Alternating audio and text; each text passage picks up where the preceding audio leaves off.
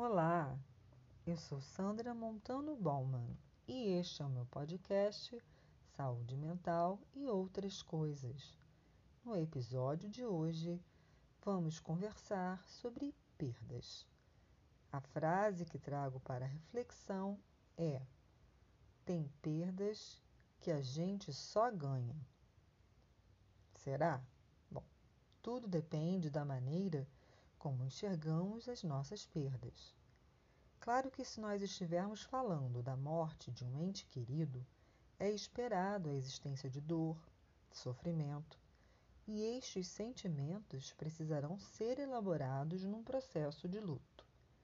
No entanto, há perdas que, com o tempo, percebemos que foram verdadeiros ganhos ou bênçãos disfarçadas. Pode ser a perda de um emprego que te fazia adoecer ou o término de um relacionamento abusivo que só te deixava mal.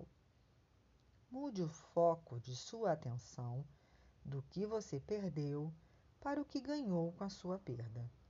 Por exemplo, hoje você tem mais qualidade de vida, mais tempo com seus familiares e pessoas que ama, tem uma nova oportunidade de se conhecer melhor e se aproximar daquilo ou daqueles que são importantes para você.